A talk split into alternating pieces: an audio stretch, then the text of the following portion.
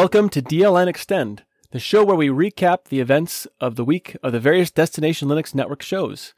These include Destination Linux, Ask Noah, Linux for Everyone, This Week in Linux, Das Geek, Tux Digital, and Zebedee Boss Gaming. I'm Nate. And I'm Eric.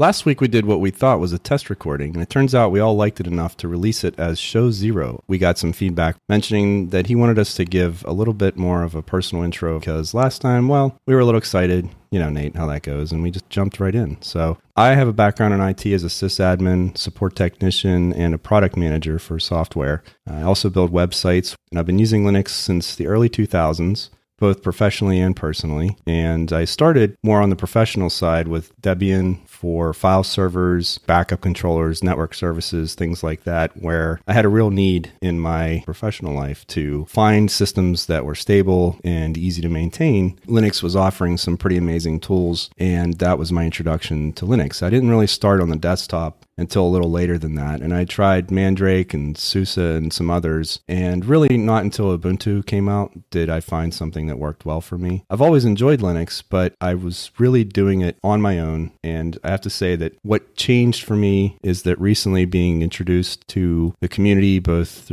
at Big Daddy Linux and some other places, certainly Destination Linux and the shows there, being part of this community and being able to share my passion and my interests with Linux has really turned over a new leaf and, and brought new interest into this for me in a way that I just wasn't experiencing before. So, and of course, one of the other people that I've met that I've enjoyed spending time with and talking to is Nate. So, Nate, what's your background? How did you get started? Well, I'm a, I'd call myself a, a Linux and vintage tech enthusiast. From childhood onward, I've, I've always loved computers, starting with the Commodore 64, moving to the Amiga, begrudgingly going to Windows, where I actually, for about four years of my life, I didn't even use computers because I disliked them so much, to uh, finding Linux in 2002. Now I have an almost unhealthy obsession with OpenSUSE Linux. I wasn't aware of this. I, uh, I I jumped from a few different distros, uh, starting with Mandrake, later becoming Mandriva. I tried Debian, uh, Ubuntu a little bit, but ultimately, OpenSUSE just kind of satisfied my my requirements for what I wanted in a computer and a system. It had the blend of commercial with community, just the way I like it, just the right amount of savory and and sweet. Is kind of how I look at it. Now, I still do drag around the uh, the Windows ball and chain for specific work tasks, but you know, that is what it is. And I ended up doing the same thing. I mean, I my company used Windows pretty much for everything, and I didn't have a choice. I found myself running Linux in my own time, and that was more of the personal side. So I, I think a lot of us are in that same position. So I, I can sympathize. Well, there was a time at work when all I ran was Unix and I didn't even touch Windows and I was happy to keep it that way. And then that changed and so I had to be, had to do more Linux in my personal life to keep me from hating computers. So when I'm not playing or working with Linux, I play with vintage tech or single board computers because they're just fun. And uh, in the workforce, I'm a mechanical designer and I've been known to use CAD just for fun, especially LeoCAD for creating Lego models in virtual space. Nice. Also like you, I didn't start really with the community as being a huge part of of my uh, Linux life. I spent a lot of my Linux community time in the Mandrake or Mandriva forums and then moving to the OpenSUSE forums. And it actually only was maybe about a couple years ago when I started really exploring and learning about the wider Linux community. And then it was actually about a year ago also uh, Big Daddy Linux, and I've pretty much been kind of an addict of the community now. Like I, I like to just talk with uh, with other nerds like yourself. Yeah, it, it really is something because I'm sure most of you out there experience the same thing where you have this interest in Linux, and who do you talk to about it? Because frankly, even non Linux, just computers and technology in general, if you have an interest, people tend to just kind of give you that look when you start talking passionately about technology. So to have people to talk to, you know, it's it, it's something. Yeah, it's funny. Like when I when I get excited about something like nerdy, even at work, I do work with some engineers that are are Linux competent, but uh, but they're not exactly Linux excited. So when I get excited about something in Linux, you can see that kind of glaze go over the eyes, like they just like you, all of a sudden like they're not really sure what they're looking at. You know, when they're looking at you, it's it's always in a, a fun time. but I guarantee you that if they ever have any questions about Linux, they're going to come to you. Oh yeah, uh, it doesn't happen very often, but yeah. I think it might ha- it start might start happening more often. Honestly, I, I have a sense because you've I mean you've embarked on some projects at work where you've I guess you've sort of been told if you can prove that Linux is a good replacement or option or alternative that it is something that you would be able to pursue. Actually, uh, a little more extreme than that. They're actually pursuing doing development, uh, concept development stuff, and they want somebody that can work with Linux and Python specifically. So I am, guess what I'm learning? Uh, would it be Python? yeah, that's exactly it. Because I, I the, the goal is for me to actually move more into that role, do more Linuxy things at work, and get away from the from the Windows. So this is this is almost a little unfair, I have to say. You already have a job you really enjoy. Yeah. And you've somehow found a way to make it even more enjoyable. This is amazing. It, it is, and and actually, I'm that weirdo that that skips into work on Monday saying, "Yay, it's Monday! I get to go to work." And I'm I'm probably the only guy, uh, which may be why that actually happens. But you know, yeah, there's there's probably something wrong with me. Well, that may be true, and I, we're not here to diagnose that. But I have to say that the idea that you were able to get some traction on that, if you truly see Linux as a, an open source in general as a better alternative, not just an alternative, but a better alternative in many cases, it can be really frustrating to work in an environment where that's just not even a consideration. It, that's that's really true.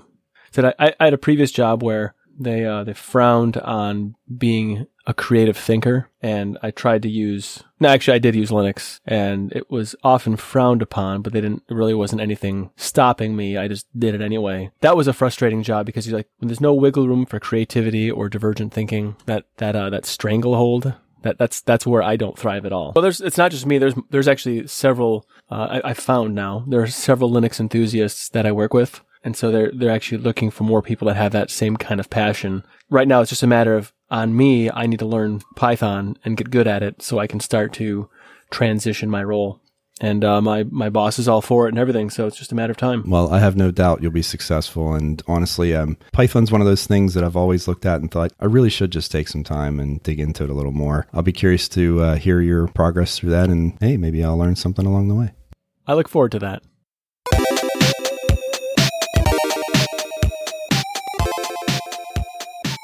One of the things we wanted to do in the beginning of DLN Extend was to provide a recap of the topics covered by show. Now, we're not going to cover everything because then that would be the entirety of, of our show, and then you're going to walk away bored and, and disappointed. So I'm just going to kind of hit a few of the highlights. So for uh, Destination Linux, DL, the follow up there, we know ZFS is now outpacing on Linux than it is on FreeBSD. So you caught that excitement on ZFS for Ubuntu being, well, it's an experimental stage. What was your thought on that? I mean, so look at OpenSUSE, right? They've been using Btrfs for a long time, and that's one of the sort of killer features, if you will, of, of OpenSUSE is the fact that if you did something wrong, you have Snapper and you can come back and, and roll that back. And the idea that you would be able to do that with ZFS on the root partition of Ubuntu. Uh, so I heard Martin Wimpress and, and Popey talking about this on the Ubuntu podcast, their wishes for the LTS release of 2004. And I think it was Popey that was talking about the idea of having a reset, right? And so you think about like Dell systems come with the, re- the uh, restore partition and the ability to just reset things. And you could see that using ZFS on the root partition would give you the ability to do something like that. And that's that's pretty exciting. I didn't actually think of that, but that is, I think you put that really well. It's like a reset. It's like even with OpenSUSE, but I could do that. I could roll back to the very first installation and start over from, you know, two years ago, I guess. And I think it'd be better if all distributions had that, like not just OpenSUSE. As much as I love OpenSUSE and I like that standout feature of it, and I can say, you know, it's one of my reasons I like it, I, I really want more distributions to have that kind of feature, whether it be on ZFS or Btrfs. I don't really care. I mean, it works great in Btrfs, but I would rather see more of that because, you know, if Ubuntu, you know, ups their game with ZFS on root and it's really awesome, that's going to force the OpenSUSE community in SUSE to really up their game with Btrfs, you know, for SUSE. And you could see it just becoming a thing, right? Like it just becomes a standard. A normal user, if you gave them a utility, let's say as part of the boot menu to go into a recovery option, and that it was as easy for them to literally just reset without having to download media and burn an ISO and all that kind of stuff. You've now made it even easier for people to use Linux. Right. Again, I didn't even think about it in that, that aspect, but I've been able to do that now for quite a long time. I haven't had to do it. That really is actually a really neat feature, and I hope that more Linux distributions get that. I really do.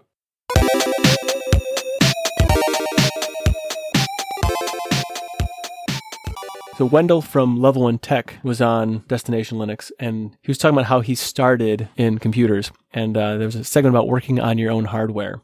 Now, Eric, did you play with hardware when you were a child? I did. Well, so I, I did a couple things. I was that kid that took apart all of his toys. So I would get the remote control car, or okay, you know. I remember getting the A Team van if you remember the you know the the black Yes. 18 van with the red stripe and the spoiler on the back because you need a spoiler on a van, of course. right for more speed. Uh, but so uh, the the first thing I did was to take it apart and had it in like a hundred pieces, and my parents came in and were just beside themselves.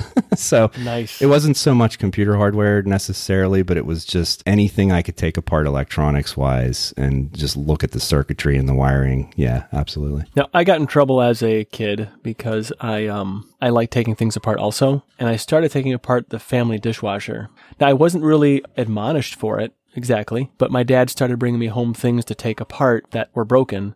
And so I took apart all kinds of things. My eight year old wanted another controller for the PlayStation 3 because, you know, I only have old video game systems, it seems like. I had two broken rock candy controllers. One, I knew the board was bad. The other one uh, took one too many falls, and so the it couldn't hold the batteries in place anymore. I assumed that one was still good. And I told my oldest, I said, well, if you want another controller, you can take these two bits. And I told him what to do. You know, put this board in that case, we should have a working controller. And I gave him the screwdriver and a little bit of guidance, and he actually did it. And we have a, now have another working controller. The amount of, I don't want to say the word pride necessarily, but like that, uh, that sense of accomplishment that my year old has had on fixing a controller is pretty pretty great. He actually took with him for everywhere he went for quite a while. Not even connected anything, just to show off that he did this. It's really neat to see. Yeah, I mean the amount of self confidence that you build from, especially kids at that age. I mean, I see that with my daughter when she gets just engrossed in something and she is just absolutely absorbed. To see that level of concentration, and then when she's finished, she often produces amazing results. And the amount of pride and you know self confidence, it, it really is. It's it's astonishing, and that those are so important. Those little things to build that kind of self reliance. And you know, we could go off on a whole diatribe about how the world doesn't value their material goods anymore because they're not willing to fix them or take the time to figure them out. And Noah actually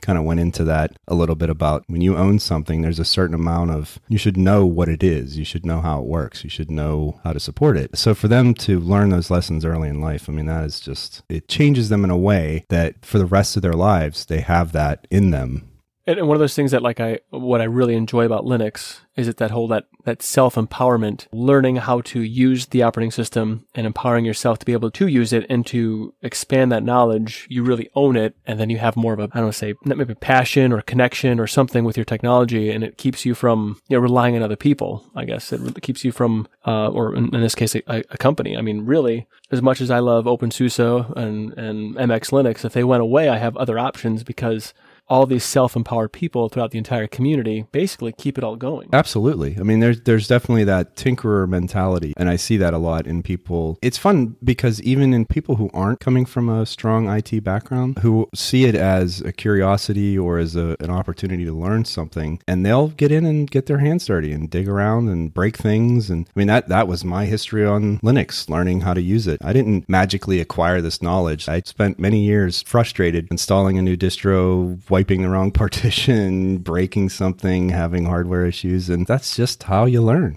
I can't remember how many times I broke Linux when I first started using it just because it's like, oh, well, this might make it better. Oh, that didn't make it better at all. I have to reinstall it because I don't know how to fix this. yeah, exactly. But you can look at that as being frustrating and walk away, or you can look at it as a learning experience and figuring out what you did and then learning from it.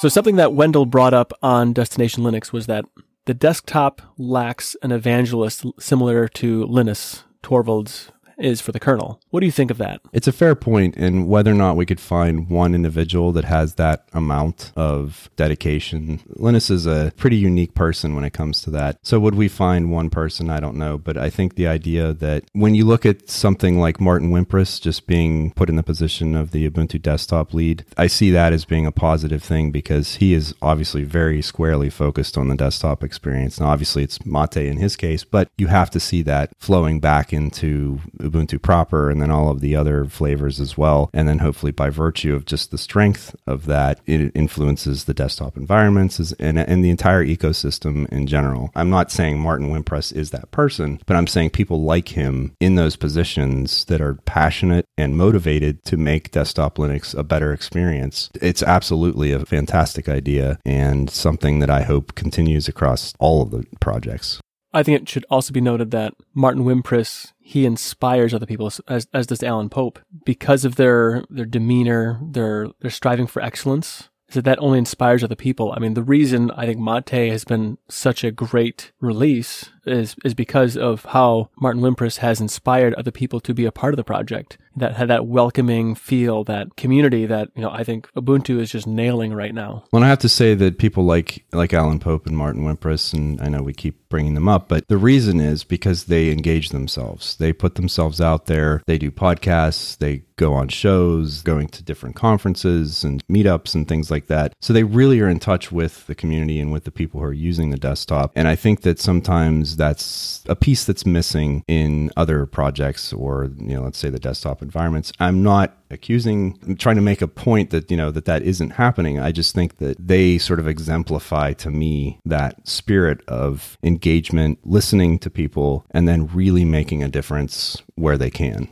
uh, somebody else who I think does a really good job of evangelizing the desktop is uh, Daniel Foré of the Elementary Project. Now, in all fairness, I, I don't care for the workflow of the Elementary desktop, but I do like their intent. I like the direction they're going with it. I like what they're trying to achieve with it. And that alone excites me not to help with elementary so much, but to do a little bit more maybe for plasma or, you know, or XFCE, the things that I care about, maybe providing some feedback or bug reports. So the elementary project is essentially inspiring me to make my little area of Linux a little bit more tidy, I guess. And, I think that that's a trickle down effect, even, you know, from the, from the Mate project and so forth. And I, and I hope that that continues, that that's a that that momentum continues in all these other projects. These great people are setting a standard of of making you know greatness out of their projects. And I think the important takeaway there is that just with like Mate, I'm not a huge fan of Mate, not because it's not good, but just because it doesn't fit me personally. And I agree with Elementary as well. And uh, these aren't criticisms meant to take away from those projects because the ideas that they have and the dedication that they have to making their projects better, like you said, is inspirational. And they are making changes that benefit everybody because that flows upstream. They're using projects, they're making changes, and improvements they make affect everybody. And so I may not use it, but that doesn't mean I don't value it and see the value in it and understand that it is something that's important and at the very least inspirational to other projects. It also is something that you c- I can feel really good about recommending to somebody else as well. Absolutely, absolutely. There, I wouldn't hesitate to to recommend either of those. No, they're they're great projects. And uh, you know, if someone says, "I want to try this," I might hand them Elementary or Mate even before my beloved OpenSUSE. Don't tell anybody that. That's that's a secret between you and me. Wait, that we'll we'll cut that part out.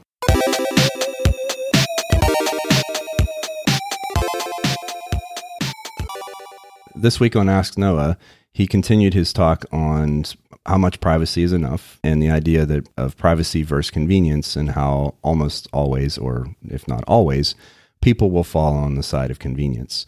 And that really it's up to companies to offer choices of convenience and privacy. And that the idea that people have to do it all themselves isn't realistic and is really unfair, particularly to people who don't understand privacy. He continues to really push the idea that people need to understand what they're giving away. The idea that free isn't free, no company is doing anything for anyone for free because that's not how commerce works. And you have to really think about what you're doing and what you're giving away. He mentioned the idea that he's not going to stop his child from, I think it was making a profile. Basically, the idea that this profile will now exist forever. And he sees the possibility of companies being able to offer a service of background checks or history, your profile history on the internet, and even being able to match you based on the projects you've worked on or the types of social things you've engaged in.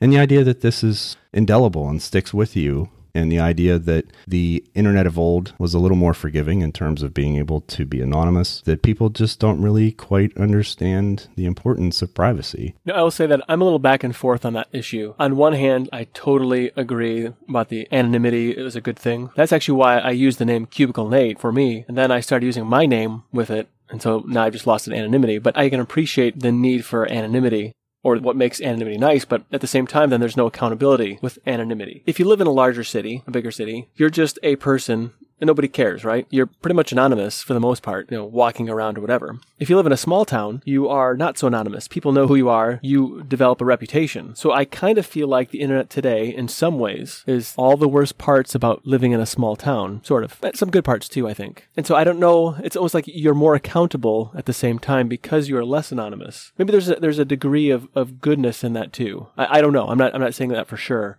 but it kind of makes me think all these keyboard warriors that we have like on on the, the face space or the or the or the Reddits or whatever are just absolute jerks online. Like they're just jerks. Would they be that way to your face? Like if you could, if you actually see them? And so I kind of think maybe it's not all bad. Now, where I do think it is bad though is a violation. Like if you're out milling about in town and you do something egregious, I think it's good that people know that, right? So don't do anything egregious when you're out in town. But at the same time, I don't want people looking in my windows either. So it's kind of a, it's a fine line. I, I have a fence. I like a fenced in backyard because I believe good fences make good neighbors, right? And so I, I feel like my operating system, my computer, my home network, that's where I want my privacy. But as soon as I decide to leave my home network, I realize I'm out in public and there's nothing private about what I do unless I take extra steps to be private. That's how I've always looked at the internet from from like 1997 onward. I think there's a nostalgic view of the early internet and particularly around anonymity. And I do take Noah's point about young people making mistakes and the idea that if you're young, you may not, you know, know yourself well enough or you may change and you may realize at some point you aren't happy with some of that information that's out there. And in the old days, you would have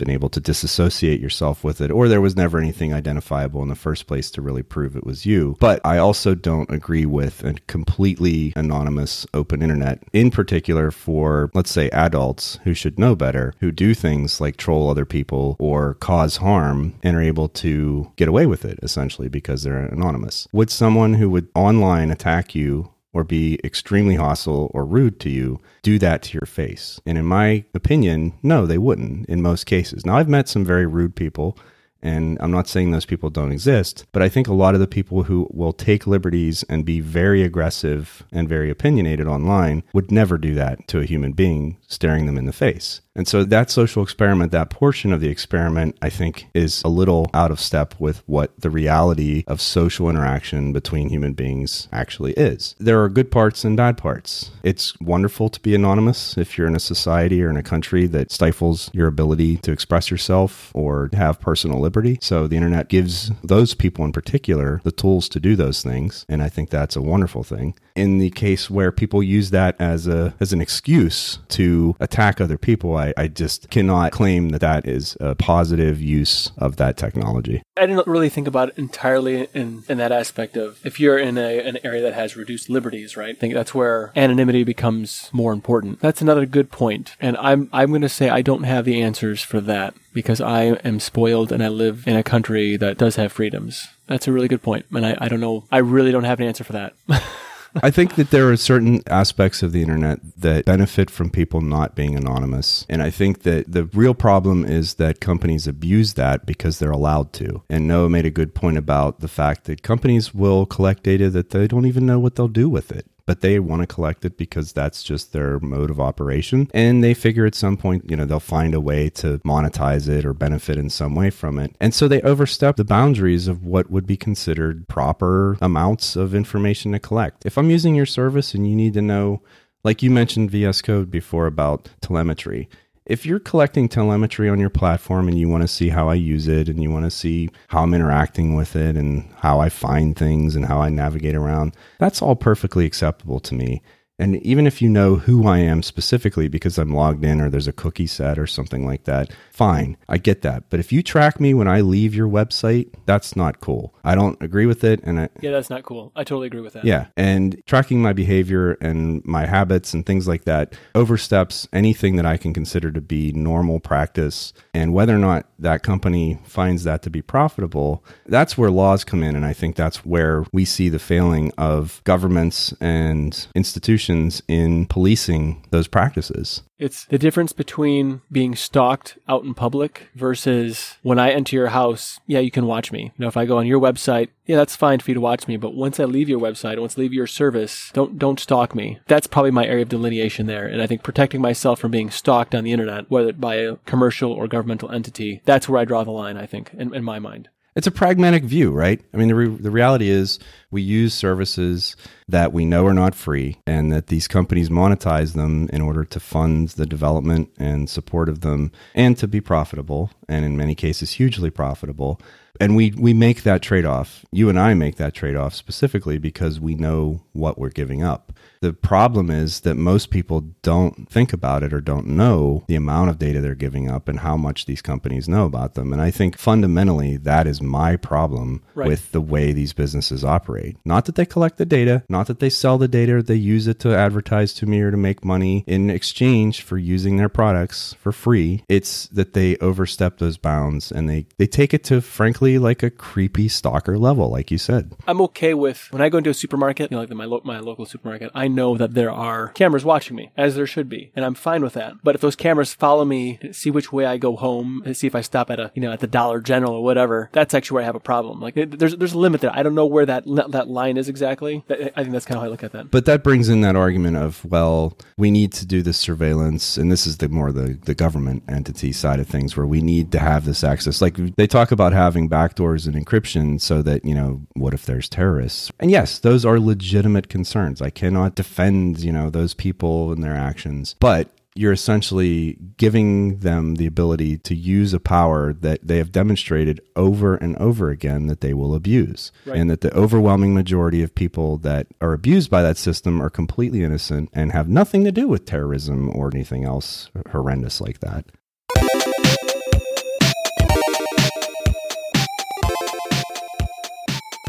This week on Linux for Everyone, Jason Evangelho brought up that the Plasma desktop is almost as light on resources as XFCE. Did you catch that? I did. And you know, there has been a trend absolutely over the last year or so, maybe even longer, that I've noticed that in running Kubuntu specifically, but Plasma on multiple distros, that it definitely is lighter. It depends a lot on the distro itself and the services that they're starting and all of the sort of packages and software that are running. But ultimately, the shell itself, so Plasma, does seem to be very lightweight. I totally agree. So he, he compared, I think, Ubuntu, KDE Neon, and uh, Kubuntu, right? That's what it was. And he and Zeb both ran some numbers on that. So he did a Forbes article as well with, with some more details. I decided that I would run a very similar study myself. And can you guess on what distribution I ran this study? I'm going to guess that it was OpenSUSE.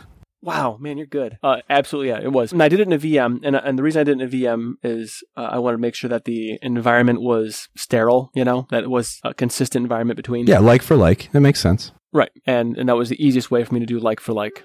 So I set up a virtual machine with OpenSUSE on it, and since OpenSUSE does very nicely uh, multiple desktop environments without you know crashing and exploding, I shouldn't say explode. Nothing ever explodes in Linux. I I want to test and see how on the same installation, so that I know everything is identical, how much memory usage a vanilla Plasma desktop with a terminal and Firefox open with just the OpenSUSE search page versus XFCE, the exact same thing. Now, the only thing I did do is I just don't like light themes, so I did make them both dark theme. That was the only change I made. And after doing this, Plasma used 765 megabytes on OpenSUSE Tumbleweed. And by the way, it's Plasma 5.17. And then uh, XFCE 4.14 used 732 megabytes. So the difference was 33 megabytes between the two. And I thought that was quite shocking, actually. Now that's with, with Firefox open, obviously, too. I probably should have taken one like before Firefox, but I just wanted to do the exact same test as as Jason Evangelho and Zeb did for uh, Linux for Everyone in, in his Forbes article. And so Jason's supposition that by 2020 Plasma could be the lightest desktop, I thought he might be right on that. I don't know. I mean, I love XFCE, but I mean, Plasma's kind of nipping at its heels. I think these are all fair comparisons, and I think it's an interesting exercise to see how these desktops, you know, what they're using just as a base boot up, you know, how much memory of your system are they going to use? Now, personally for me, honestly, this is just not a topic that causes much excitement for me because I have a system that has lots of memory. And frankly, when I'm looking at a desktop environment, the amount of use of resources it has isn't necessarily the highest priority for me. It's much more about usability, the features it's giving me. And so when I look at that, and this is not meant to be a criticism on XFCE, it is Plasma provides me with a set of of capabilities that XFCE doesn't. And Right. if it does that in a way that is as performant and uses a similar set of resources or amount of resources, that can only be a good thing. So I guess my point is that it's I'm glad to see that KDE Plasma has put emphasis on performance and the amount of resources it uses. But ultimately, I think to me,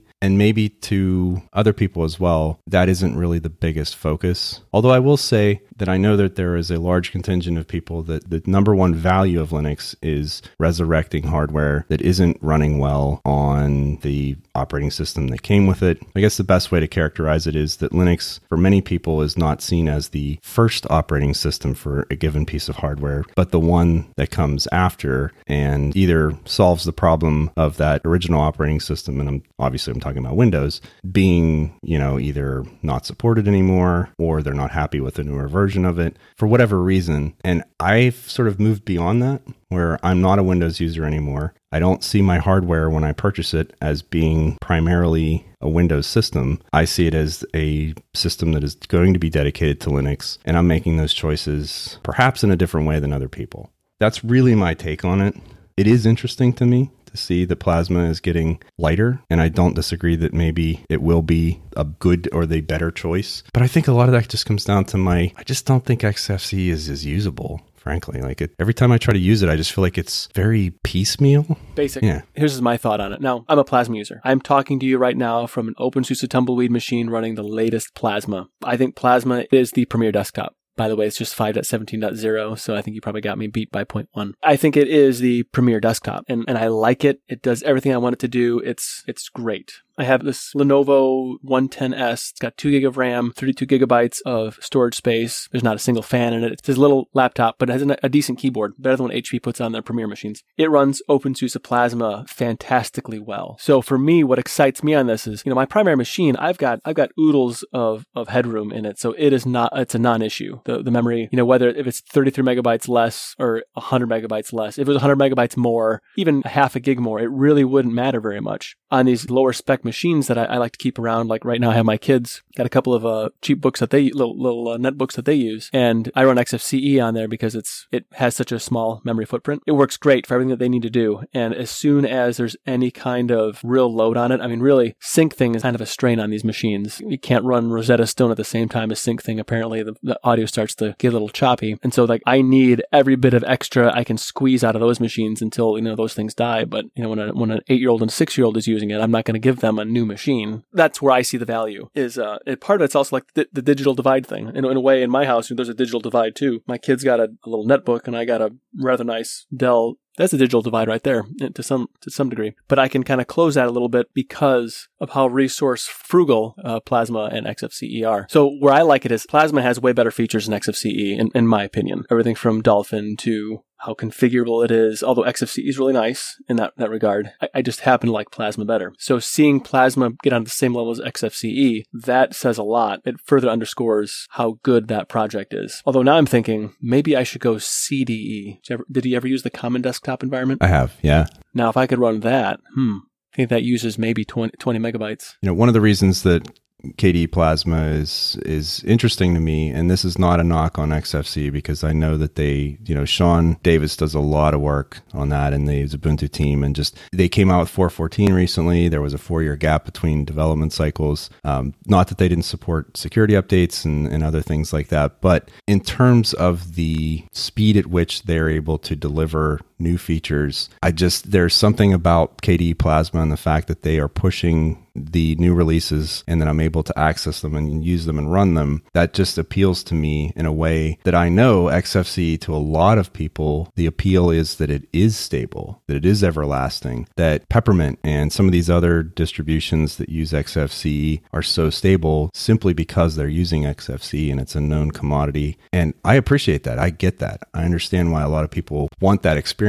But my experience of wanting something that's a little faster paced than that and being able to have that be as performant. So the, the argument of XFCE being lightweight is less important now. And really it comes down to do you want something that is updating regularly and changing things, and I know to some people that's frustrating, or do you want the stability and sort of solid nature, unchanging nature of something like XFCE? I think that you just actually hit the unique competitive advantage that XFCE will continue to have. If, let's say, Plasma and XFCE are on par with one another, I think I would still use XFCE on some machines because it, it's kind of the baseline. It's almost like a measuring stick, kind of like your your uh, your your minimum viable product of desktop environments. If that makes any sense, right? It, yeah, no, it gives you everything you need Right. to run a modern desktop operating system. in, in a way, it might actually be a better choice, let's say for, you know, for grandma to have XFCE than, than plasma because she can just use XFCE. It's not going to change when those updates roll down because she's probably going to be on OpenSUSE Tumbleweed. Of course she Um, is.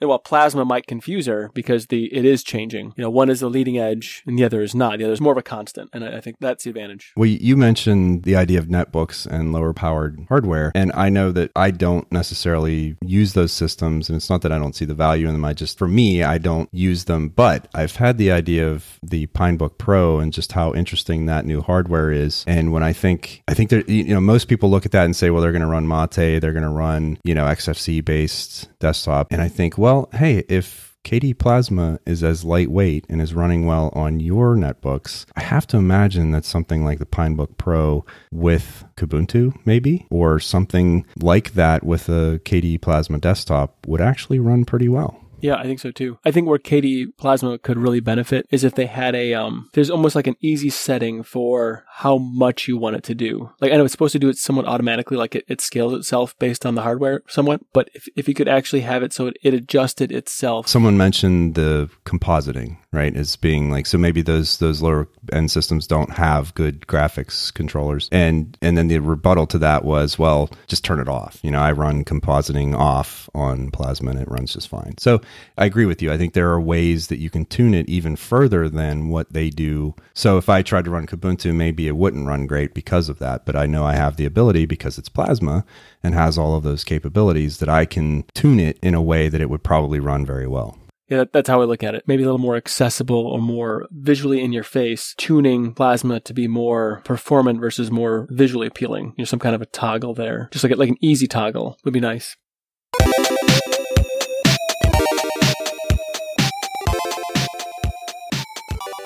So, Eric, this is our first official DLN Extend episode. What do you think? Well, I think that Ryan had said in the Destination Linux announcement of the show that we were going to have some contrary opinions, and I don't think we've disappointed him in that respect. I would kind of call it the uh, DLN rebuttal. Uh, I think that what I've seen in the discussion about the shows on the Discourse Forum and Telegram and elsewhere is that people do want to discuss these things and do have differing opinions. And so I think that's hopefully what we're bringing here is the idea that Ryan and Michael and Noah and Zeb have their opinions on these things and they're allowing us to express ours and they're not always going to be the same.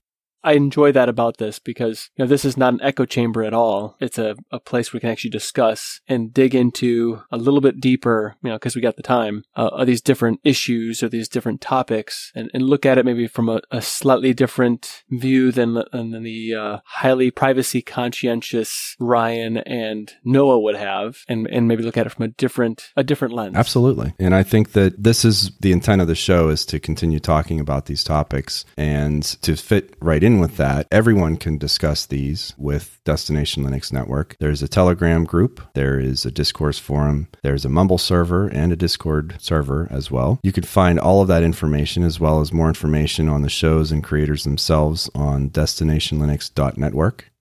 So Eric, where can we find more of you? My primary outlet for my content is my YouTube channel. And so I have videos about lots of different things, mostly about problems that I find for myself and how to fix and can't find great information. It's always going to be about Linux and open source and some web content because that's the other stuff I, I do. How about you, Nate? Well, when I am not doing a podcast with you, I have some of my own little blatherings that I have on my personal website, cubiclenate.com. And from there, you can get to you know, my own little podcast and, and my YouTube mess that I do have. I don't, I don't have very much there, but most of my stuff is in, in writing form. And of course, you can get me on Telegram, Discourse, and, uh, and Discord. Pretty much at CubicleNate anywhere over there, and uh, my ears will perk up and I'll, I'll respond. I'll be right there. Well, thank you for joining us, taking the time out of your week to listen to yet another podcast. I want you to know your feedback is absolutely welcome. We'd like to hear about your experiences and opinions and tell us, hey, I think you're right, or hey, I think you're wrong, or hey, I think you missed this. And I would really like to hear that because sometimes, you know, I don't even know what I'm thinking. And hearing that additional input and getting that feedback strengthens my opinion and, and sharpens my resolve. And I have to say that I hope you enjoy listening to this even a fraction as much as I enjoy doing it because I enjoy spending time with Nate talking about tech. And like I mentioned earlier, the idea of community and having others to discuss these things with something that I have a great passion for and just genuinely enjoy doing and talking about. And hope that you join us next time on DLN Extend. See yous.